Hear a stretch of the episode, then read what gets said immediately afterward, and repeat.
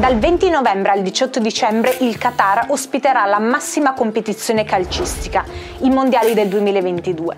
Per la prima volta si giocheranno in Medio Oriente e durante la stagione invernale invece che in estate.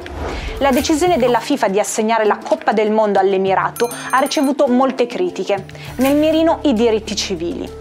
Amnesty International ha denunciato lo sfruttamento e le morti dei lavoratori impegnati nella costruzione degli impianti.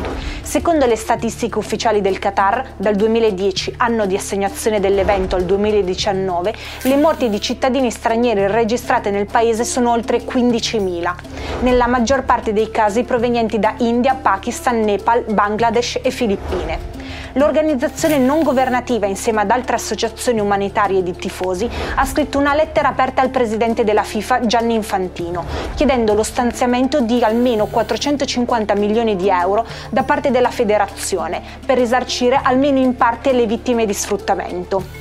Amnesty International sostiene che i lavoratori siano stati costretti a lavorare in condizioni ambientali e lavorative pessime. Questo ha portato per esempio alcuni sponsor come quello della Danimarca a decidere di ritirare il proprio logo dalle divise ufficiali e la terza maglia della nazionale danese sarà nera in simbolo di lutto. Anche in Francia molte città, comprese Parigi, hanno annunciato che non trasmetteranno le partite del mondiale sui maxi schermi, come protesta contro la violazione dei diritti umani.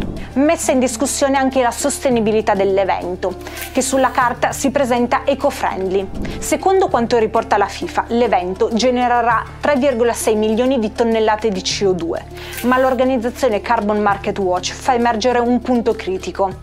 I calcoli della FIFA hanno preso in considerazione solo le emissioni prodotte dagli stadi nei giorni del mondiale e non nel loro intero ciclo di vita.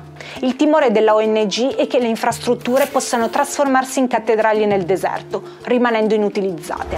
Si prevede inoltre che saranno necessari almeno 10.000 litri di acqua al giorno per ogni stadio. Il Qatar, avendo un limitatissimo accesso all'acqua dolce, dovrà contare sul processo di desalinizzazione, con elevati costi ambientali, a causa soprattutto dei combustibili fossili utilizzati, perché gli impianti di dissalazione vengono per lo più alimentati a petrolio o gas. Non mancano inoltre le limitazioni anche per i tifosi che raggiungeranno l'Emirato per assistere alle partite. Il consumo di alcol è in parte limitato, ma non del tutto. Per consumare bevande alcoliche sarà necessario avere almeno 21 anni.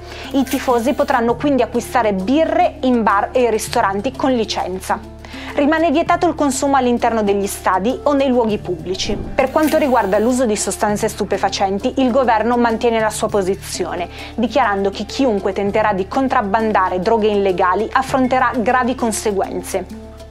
Per questo tipo di reato è prevista la pena di morte, anche se difficilmente verrà applicata la pena massima anche ai tifosi stranieri diffuse dagli organizzatori anche raccomandazioni per quanto riguarda l'abbigliamento.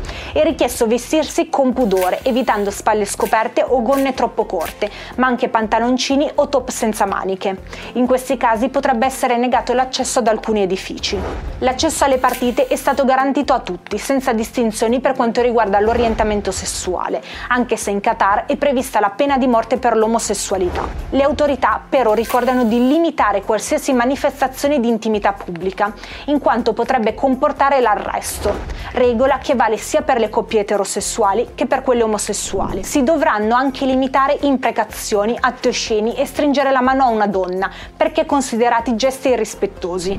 Restrizioni non solo per i tifosi ma anche per la stampa. Per poter lavorare nel paese, fotografi e videomaker devono presentare una richiesta all'organizzazione. Nelle linee guida è espressamente proibito ai giornalisti filmare e intervistare persone all'interno delle loro case, ma anche edifici governativi, università, luoghi di culto e ospedali, senza un permesso ufficiale.